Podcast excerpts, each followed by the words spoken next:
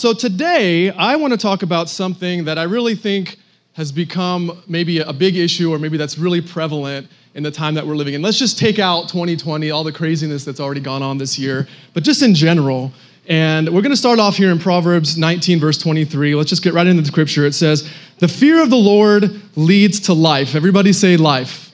Awesome. So the fear of the Lord, really, it's, it's saying the fear of the Lord produces life. And it goes on and says, Then one rests content, untouched by trouble. Sounds like a pretty good life, right? So today we're gonna we're gonna talk today around the idea of contentment. And before we get too far in there, I just want to kind of define what that is because really you, your mind could maybe go a few different directions with that. Maybe even as, as I said the word contentment, maybe you thought of the word happiness, right? Or maybe you thought of the word satisfaction. And maybe there's even a negative connotation that you can go with. Maybe you thought of the word complacency. And, and I love this verse that we just went through because not only is it because it's from Proverbs and there's a lot of nuggets that come out of Proverbs, but really it's, it's the wisdom of Solomon. And because contentment really is in the Bible from the very beginning to the very end. And I think that that verse that we just went through, I think it gives us the clearest picture of what this really means. It's all about life right? And, and when you think about life, when you hear the word life and you look at the original translation of that, it's not about just breathing, it's not about our human body's you know, basic physiological functions. No, it's, it's, the Bible is promising us what Jesus calls an abundant life, right? That's what he wants for us. And, and the promise of the fear of the Lord is that it can produce this contentment that really is, again, defined as being full of life, and then the rest that comes with that it encompasses this peace and this joy that if we allow it into our lives, that then we feel these supernatural touches from God on a daily basis, and those can really just impact our life, right? And, and then there's another promise at the end of that verse, and it says that we can live untouched by trouble, right? Contentment really is an amazing thing. And, and if you've ever been around somebody that you could define as having contentment or, or somebody that is a contented person, they really start to sort of impact your life as well, right? It's kind of contagious. And as I was thinking about this, it kind of brought me back to a friend of mine's father. And I feel like this guy was just content in, in every situation. As a matter of fact, anytime that somebody would ask him, hey, how you doing today? He would always say, he always has the same response. He'd say, well, there's life in my veins and there's breath in my lungs. I guess I'm doing all right, right? And, you know, that's a little bit more intense than the typical fine, you know, that, that you're used to. Um, but, but even sort of fast forward, there, there was a time, and I can't remember the exact details, but something happened in their living room and I can't remember if it was like a, like a cigarette issue or if it was a candle, but the, the tapestry around their, their, their window caught fire. And it didn't burn the house down, but it destroyed the living room, you know, the, the soot, and, and it warped things, and it was a disaster. And the father, his, his dad said, Well, I've been meaning to remodel this living room for a long time. I guess this was the good Lord lighting a you know fire under my you know what. You know, insert your favorite word there. But that was just the way that he looked at things, right? And, and, and obviously he didn't see joy in that situation, but he definitely he had the right perspective at that point. And and I think that you know if that were me, I think going through that, I would just be a puddle on the floor, you know, curled up in the fetal position. But you know, somehow, somehow he was able to kind of oversee that. And, and I, I just want to start this message off by saying that I'm not there yet where he was, right? And, and I want to be there. And I think a lot of us want to get there. And, and I think that this is something that we probably all struggle with, especially in the culture that we're living in now, right? And, and the culture that we're living in now, it's a crazy one, I, I think. And I, I recently saw this quote, and it said, it said this it said, Never had we had more, but enjoyed less. It just seems like we're never happy where we are, but we're always happy where we're not, right? I have, I have two young daughters, almost two and, and five years old, and I love them so much, and they're so amazing, and they're full of energy. And sometimes when we're lucky enough that they're hanging out with Gigi and Poppy, and it's just Brittany and I, um, we start daydreaming about what it's like to be an empty nester already. Like five years into it, and we're already there. we're like, man, it's gonna be so nice to wake up late we can go have breakfast at Bob Evans every morning. You know, we can go on vacation all the time because I think that's what empty nesters do. They're just always gone. And then we talk to these empty nesters because my entire neighborhood is just all empty nesters. And they say things like, oh, you know, enjoy it while you can because you're going to miss the pitter patter of the feed and you're going to miss the crayon all over the wall. And I'm like, hey, you can borrow my kids and I'm going to go live in your house in Florida for six months and we'll see how that works out for you. You know, but, but even, you know, like as parents, we can, you know, that can be taken a step further because we're always looking for the next phase. Like uh, for me and our kids, we're always like, oh, I can't wait for Livy to start crawling. I can't wait for Ellie to start talking. I can't wait for them to start walking and being independent. And, and we're just, we're not enjoying the now, right? We're always looking for, for that next phase.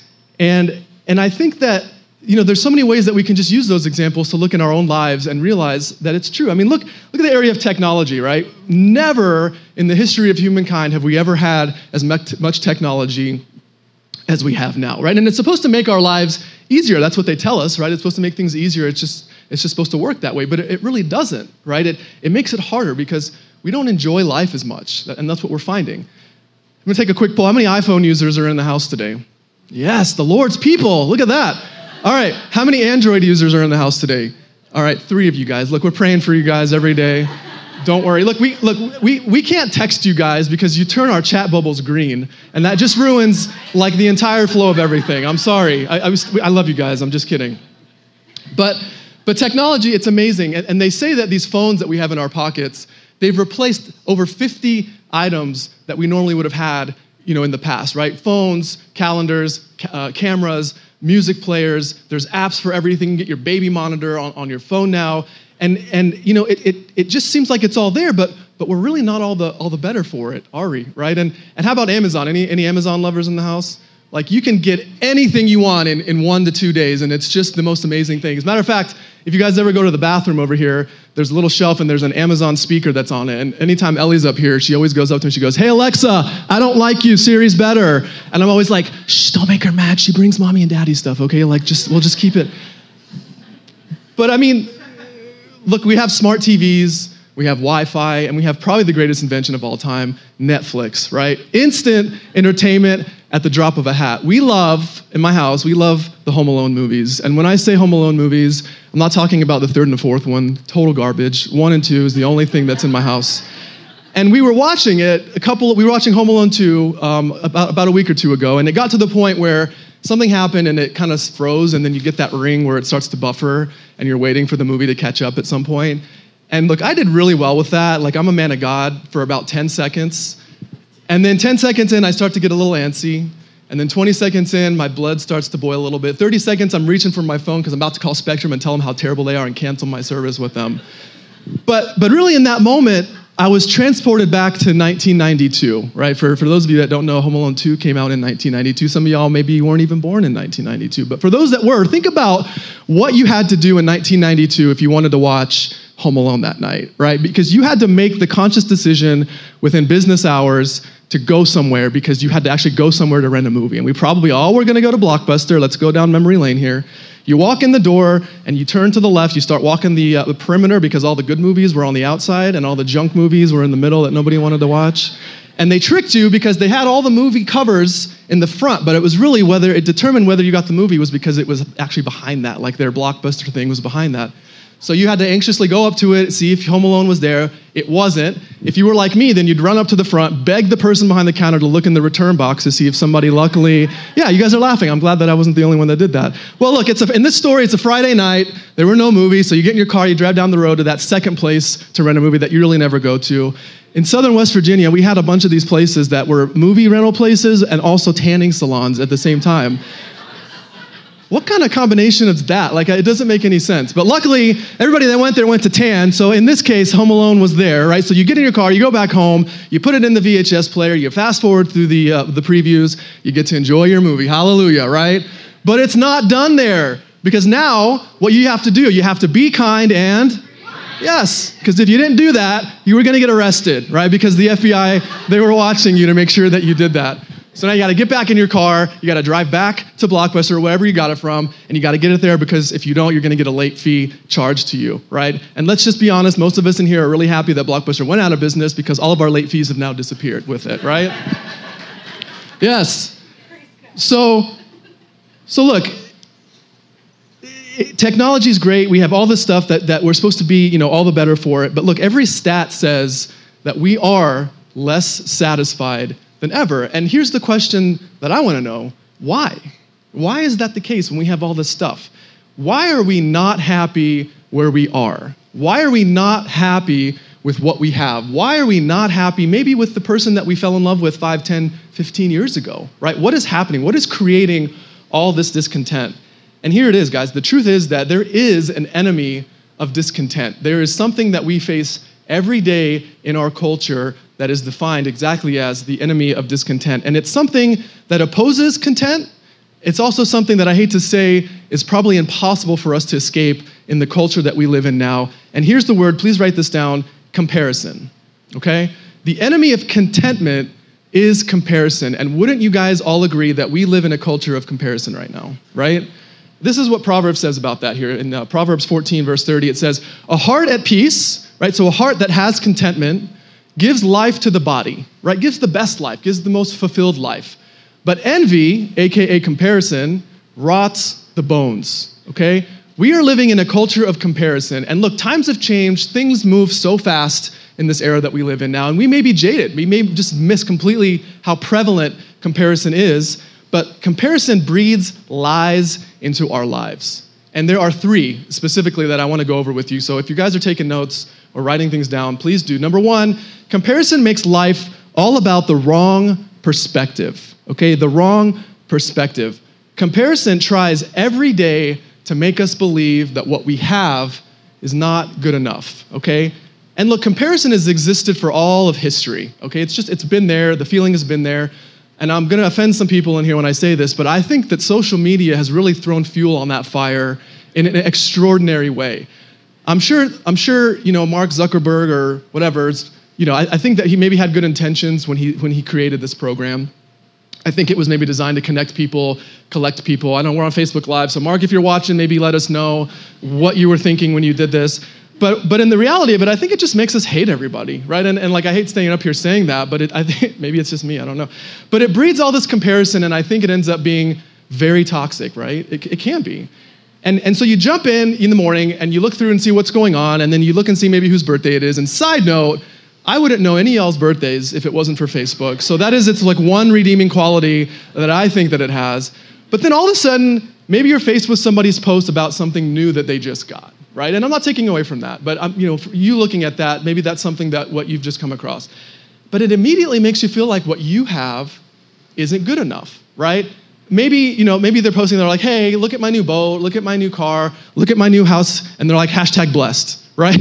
And, and then you're like, hashtag, I'm about to come over here and burn that house down when you're at work, so you better enjoy it while you still can, you know? But but maybe we're confronted by that and maybe it's just maybe it's the vacation that you're not on. Maybe you guys saved up you're planned a vacation maybe you're headed to myrtle beach popular destination been there a million times. You check in you get there whatever you, are at the pool you hop on social media and all of a sudden somebody that you follow is now in bora bora. And now your myrtle beach vacation is not doesn't seem as good anymore right and how about this how about relationships right like every other post is about somebody else getting engaged. And that's exciting, right? And the picture is amazing because it took them 20 hours to get the right one that they're posting. But in the moment that you're looking at it, it's very real. And if you're single at that time in your life, maybe you start thinking, well, everybody else is getting engaged. What's wrong with me, right? Obviously, nothing is wrong with you at all, but, but maybe that thought starts to kind of creep into your mind. What about every fitness goal? Right? Brittany and I uh, started running the past couple months. We've been really like pleased with our progress, and and uh, you know we we post stuff sometimes just because we're proud. And it was a post that got us to start running. Thanks a lot, Melissa Ferris. Now we're running because of you. But you know, like there's a there's a bunch of guys that you know I'm friends with or that I follow, and they're always posting these selfies in the gym where they're getting like super jacked. And I always come across those posts when I'm like six inches deep in my DQ Blizzard, and I'm like, I'm almost there, guys. I'm catching up to you. I promise. You know. But it's funny but it's real, right? Social media, it's, it's creating this culture where we feel like what we have isn't good enough. And I'm telling you guys, be careful, right? Be careful. On, it, it, it, it adds value, but I also think a certain part of it also robs us at the same time. I, I came across this statistic that said anything that's anything, any time spent over 10 minutes on social media, and I think that we're probably all in excess greatly of 10 minutes on social media. Any amount of time that you spend over social, on social media a day you're less satisfied, you're less happy, you have more stress, you have more anxiety, right? We have a lot to learn, guys. And, and I think so here, so that's the first thing comparison does. It gives us the wrong perspective. And the second one here, number two, is very dangerous because it also gives us the wrong presumption. Number two is so dangerous because the awful thing about number one, what it does to us is we begin to compare ourselves thinking that you know what we have isn't good enough. But then that shifts into this thought. If I had what I don't have, I'd be happy, right? If I had that thing, then that would make me happy. Every day, we're bombarded by that message. Every commercial that you see, every billboard that you drive by, every Facebook ad that pops up. The first message is this you're unhappy, And the second message is this happiness is just one step away, right? It's just 20, three easy payments of $29.95 away. It's just that next fitness trend away. And, and you know, if you just add this one thing in your life, it will make everything that much better. And, and even in the most wicked sense, and I even hate to, to even bring this up, but, but adultery is now being promoted. There's websites that get people, if you're unhappy in your marriage, you know, like, and you can go. It's just one click away, just like everything else. And, and here's the thing, guys we've all lived long enough to know that all that stuff is a lie, but we believe it because we want it so bad, right? You know, you, you, you get you get to a point where it's a moving target because you get that thing that you want. Maybe you go out and buy it, you get it, you click, you whatever, and then you're happy for a temporary period of time. But then the next thing comes around, and you're right back to the beginning. You're starting that cycle all over again. Uh, Jim Carrey. Anybody like Jim Carrey? Any Jim Carrey movies around here? A couple people. Kind of a you know whatever, whatever. Good for him. But you know, I've seen some recent interviews with him, you know, maybe like a red carpet event or, or he's just being interviewed, and like he's a little out there now, you know, and I'm like, man, the years have not been good to you, Jim Carrey. Like, what happened to you, man? But, but there was something that he said, I, I came across this, and it kind of hit me, and he said this uh, in an interview. He said, I think everyone should get rich and famous and do everything they dreamed of doing so they can see that it's not the answer, right? And some of you guys are like, man, I'm, I'm gonna try to get rich and famous just to prove you wrong, Jim Carrey. Like, that's awesome, you know? But, but we know he's right. And, and there was another study that I came across that, that basically took a group of people that all had a net worth of at least $25 million. And they, they did this sort of extensive study on them. And they classified them, at the end of this research, they classified them as a discontented, dissatisfied group. And that's kind of weird when you think about it, right? And, and they, they found that these people reported deep anxiety in their life in the areas of family, uh, in, in, the, in, in the areas of work, and in the family, in the area of love. And this is the crazy part. On average, they reported that in order for them to feel happier, they required at least a quarter more wealth. These are, guys, these are people that had at least $25 million, and they still thought that they needed more in order for them to be happy. It is a moving target, church, and we can very, very quickly spin out a cycle. And if you aren't careful, you could live in this cycle your entire life and not even realize it, right? And I think that that's why God put this message on my, you know, when Pastor asked me to, to speak today, I think that, you know, as I prayed and kind of was, was meditating on what to talk about, I, I think that this is why that he gave me this message to, to talk to you guys today, because he doesn't want you to live in that bondage of that cycle that our society and our culture has put up on that pedestal now for whatever reason. And, and if you don't break out of that cycle, well, then you begin to live your life for number three, which is the wrong person, right? If you don't break out of that cycle, you start living your life for the wrong person, you will end up living your entire life putting all of your attention on them that you're going to miss out on everything that you have right in front of you, the thing that God has blessed you with, right? In, in 2013, um, there was this new word, phrase, whatever you want to call it, that was defined. And uh, it, I think it's something that every one of us faces, and that's an acronym. It's, it's FOMO, F O M O. Uh, it stands for fear of missing out. Anybody ever heard of that? Yeah, okay. So it was literally classified as a disorder, okay? And here's the definition. I'm going to read it straight, straight, off, straight off the internet that I got on my phone because it's technology. Pervasive anxiety that we are missing out, that our peers are doing or in possession of something more than us. It can be something tangible, it can be an experience. That is what keeps us connected to them and not to us. And, and we were just talking about social media, but you don't even have to be on social media to experience this. We all talk, to, a lot of you guys raise your hands with iPhones, with Androids. We all have these smart devices in our pocket. And it doesn't even have to be a smart device. Like you could be still rocking the pink Motorola Razr in your pocket. And every text that you get, every after hours work email that you get, and that's a big one for me, every phone call that you get can immediately transport you from where you are and who you're with to somewhere else just like that, right? And and the problem is now my fear isn't that I'm missing out on them, but it's missing out on what I have in front of me. And just, you know, again, as parents, obviously we're always proud and we always want to show off our, our children as they grow, their developmental stages. And there was a time that I specifically remember when Ellie was just starting to like Bambi legs and, you know, walk and fall and walk and fall. And she got to a point where she just started being able to walk from like one side of the room fully to the other side of the room. And I remember taking my phone out and recording and watching it. And like a few minutes into it, it hit me like, I am going to remember this, this moment watching her through a screen, even though I'm standing right in front of her. Like my memory of this time is watching her through a screen. And it, it broke my heart. Like it was just a crazy realization that I'll never get that moment back because I'm watching her even though I'm right next to her. And I've never been able to, you know, to, to, to forget about that. And, and I want to grow, you know, in parenting and things like that. And, and I think I want, I think we all want to grow when, we, when it comes to things like that. And, and this is what Solomon discovered. And look, let's build off this. We realize there's a problem. Now let's work on fixing it.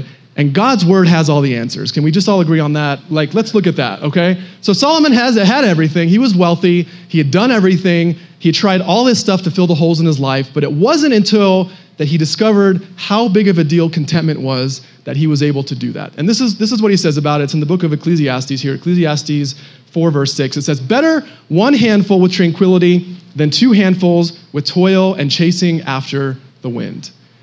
I love how simple that, that's worded, right? It just rolls off the tongue, but it's so powerful. And really, this has become, you know, it's become a goal for my life. Like, I just want to live the family, I just want to live the life that my family, you know, has been given by God. Uh, you know, just full of content, away from the troubles of the world, just so we, we can focus on Him, right? It's, it's that simple. But then the question becomes, well, how do we get there? How do we get there? And if we look in the Bible, I think it, it, there, there's, a, there's the perfect example of how we get there. And this is from the Apostle Paul. And I think throughout the Bible, there's many instances of people that you could say were contented or that were living a contented life, but I really think that Paul is the leader of the pack here. Um, you know, the last couple times that I was able to speak with you, I've always used Paul as, as this example of, of the, I spoke on joy, and, and, you know, Paul's a big center around that. And, and the thing about Paul was, he wasn't just born with joy. Like, this isn't just some inherent quality in human DNA. No, he had to learn it. And, and we today, we have to take that same lesson. So, so here's what it says. Let's go over to Philippians 4.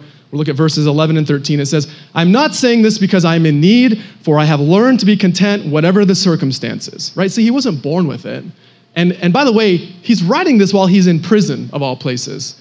And it goes on to say, I know what it is, I know what it is to be in need. I know what it is to have plenty. It goes on and it says, I have learned the secret of being content. All right, so this is the lesson right here. We're going to pull this right out of Paul's life.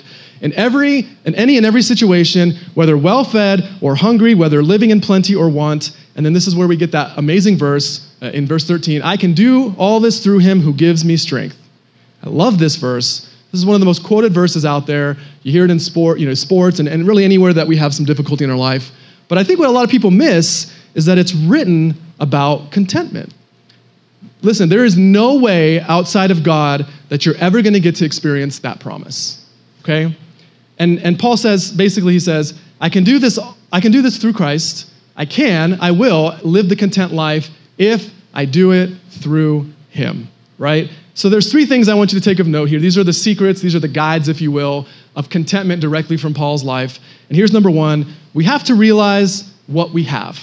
Okay? And look, I know we all have that list, that list of things that maybe we want, maybe not even necessarily that, but things that we are going through in our lives, right? And, and situations, I'm not taking away from that. I think today we could all come together, we could talk about that, put a list together, and legitimately have a pity party about all the things that we're experiencing in our life. And, and I don't think that God would necessarily have a problem with that. God loves it when we cry out to Him, God loves it when we bring Him our troubles, but God doesn't want us to live in that, right? So for me, you know, I, I, think of this example, sort of when this this whole pandemic began, you know, late March, early April. For me at work, it was probably one of the busiest times that I've ever experienced eh, because of everything happening. You know, we had we had furloughs that were happening, we were coordinating things, we had advertising budgets that we were trying to cut, we were communicating with all of our vendors and partners and ad agency, and just it was just pure chaos. The regulations were changing, what's essential, what's not essential. We were open, we were closed, we were this, and it was just insanity for a long time. Well, at the same time, my youngest decided that she wanted to go through her second round of teething. So, like, nobody was sleeping because she was up all night in pain. So, we were, it was exhausted in the day. Nobody was sleeping at night. My house started doing this weird thing where all my light bulbs started burning out at the same time. Like, I was running over here, changing this light bulb, and this one went out. We were, ch- I mean, it was like the weirdest thing. I went through like 50,000 light bulbs.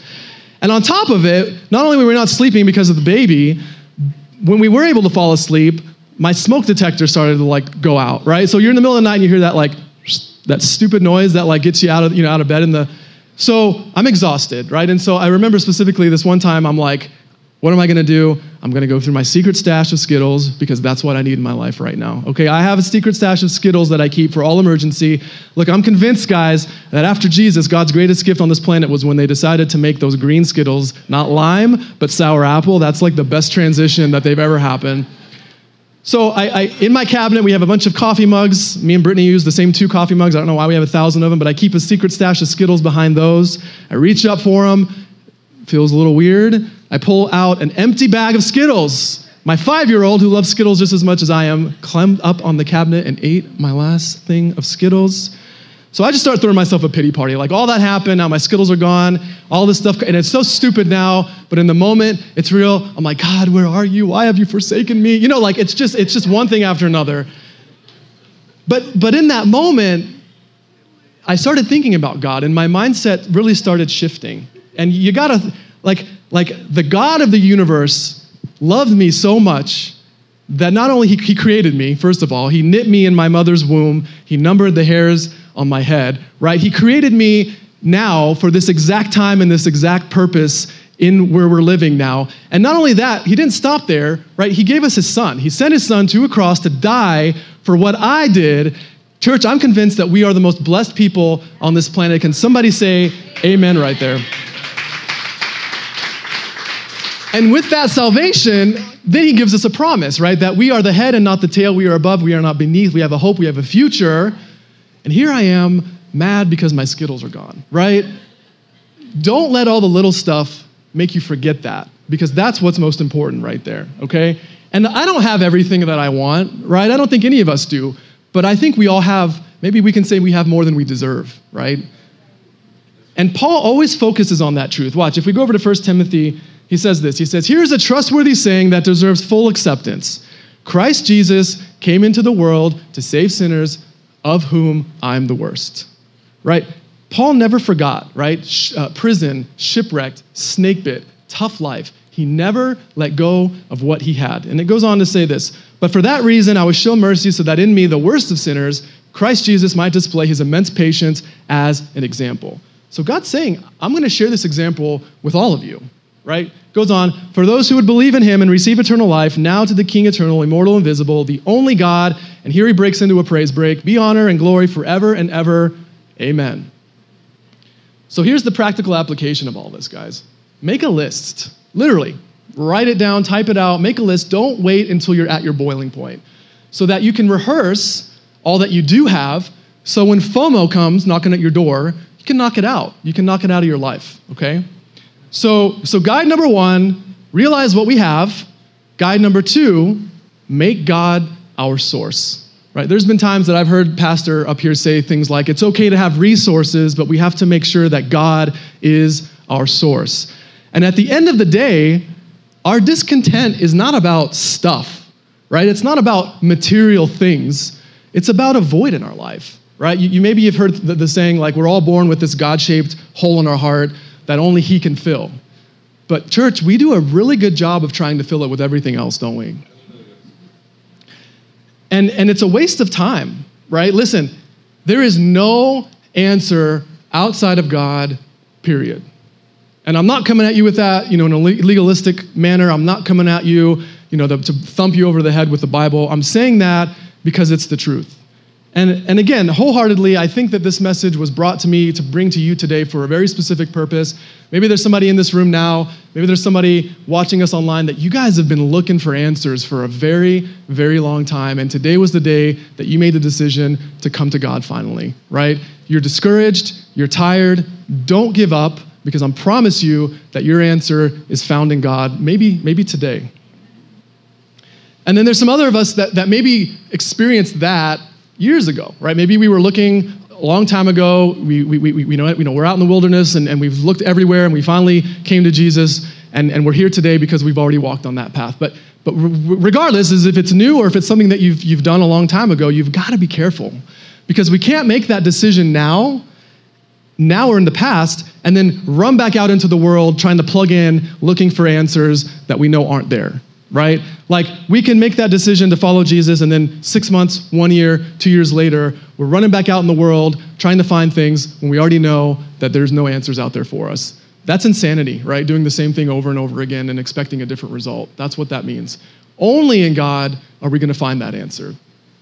And again, Paul sets an example here for us, right? In Philippians um, 2, verse 12 and 13, he says, Therefore, my dear friends, as you have always obeyed, not only in my presence, but now much more in my absence, continue to work out. Everybody say, work out. Uh, your salvation with fear and trembling, for it is God who works in you to will and to act according to his good purpose. In the original text, the, the term work out uh, was used as a picture image, uh, um, a word picture, I'm sorry. It's a word picture of a gold mine, okay? And so what Paul's saying here is don't get stuck up here in the surface, right? That's where we all start. That's where we're all hanging out, and it's good. You got to start somewhere, but don't get stuck up here in the surface. He's saying salvation starts up here, but if you dig deeper, you're going to find gold, okay? And the deeper that you dig, the more gold you're going to find. And sometimes I think what happens is, is we don't dig quite deep enough and we start to think maybe God doesn't have the answer. When really he's saying, hey, I'm right here, guys. If you just dig a little deeper, you're going to find the promise that I have for you. And so, my marching order to you today for all of you is, is just start digging and don't stop, right? You're going to find your promise. And when you do, your hardest days are not going to seem so hard anymore. Everything that we need, church, everything that we need and everything that we lack, it's found in Jesus, okay? And rather than looking in a thing, rather than looking in a person, rather than looking in a drug or, or alcohol to fill that void in your life, start digging because God's waiting for you and you will find him, I promise. Okay, you guys ready for the third secret here? All right, before I give it to you, I'm just going to ask everybody to stand up, if you will.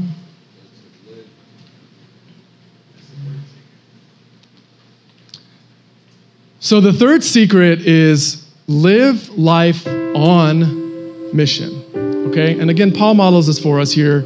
Again, Philippians 3, verses 12 through 14. He says, Not that I have already obtained all of this. And look, I have no idea what Paul expected in his life early on. You know, I, I, don't think that when he was a kid, he expected to persecute Christians and then get saved and then plant churches and then go to prison. I don't know what he thought, but it wasn't that. I can tell you that. Okay. And it goes on and says, Or have already arrived at my goal, but I press on to take hold of that which Christ Jesus took hold of me. He says, Brothers and sisters, I do not consider myself yet to have taken hold of it, but one thing I do, forgetting what is behind and straining toward what is ahead, I press on toward the goal, aka the mission, the calling, to win the prize for which God has called me heavenward in Christ Jesus. Guys, Paul had so much purpose that he didn't have time for comparison. Like, ain't nobody got time for that when you're living for something so much bigger okay? And, and I'm going to end today with this piece of wisdom because I want you guys to take this with you in your day to day. The promise of God can be summed up in this very simple quote, and it says this Contentment fills me with life and fortifies me from circumstance. Right? Contentment fills me with life and strengthens, if you will, me from circumstance. And that is available to every one of us here today. Are you going to receive that? All right. Let's just uh, let's bow our heads and pray, okay?